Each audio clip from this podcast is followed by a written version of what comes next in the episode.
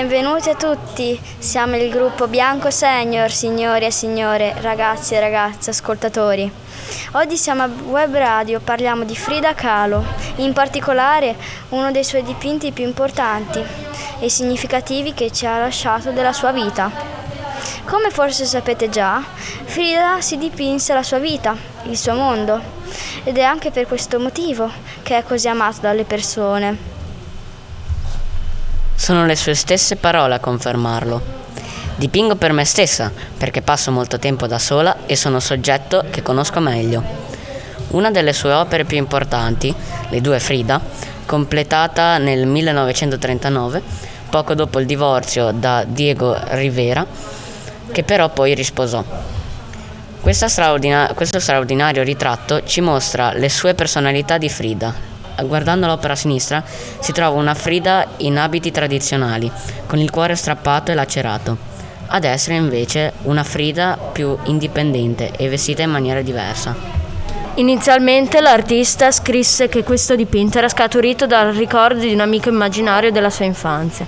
Più tardi però ammise che le due Frida avevano dato un'immagine alla sua disperazione e alla sua solitudine, sentimenti provati a seguito della separazione da Diego.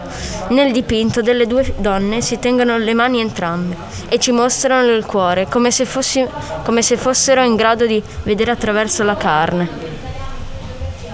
Frida Kahlo ha avuto un incidente molto grave in autobus e a causa di questo incidente si è rotta la spina dorsale e le hanno anche amputato una gamba.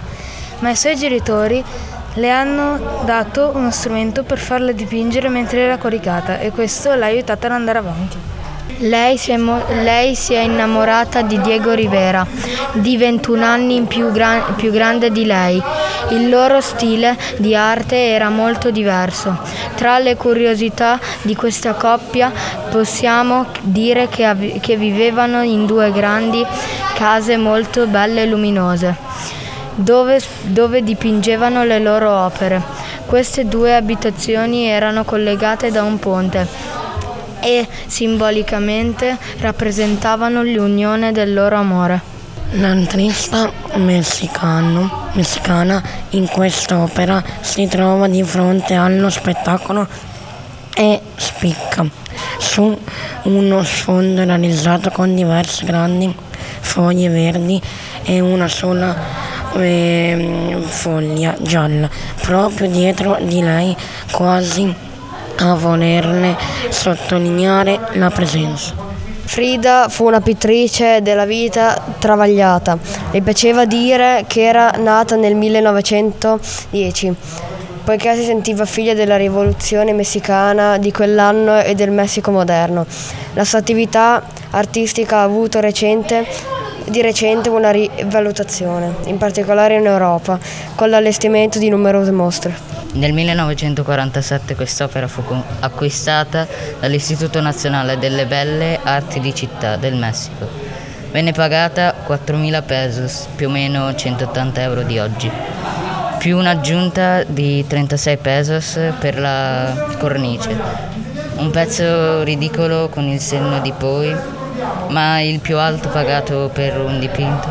Per un dipinto di Frida quando lei era ancora in vita una riproduzione di quest'opera è esposta nel Museo Frida Kahlo di Coyoacán in Messico.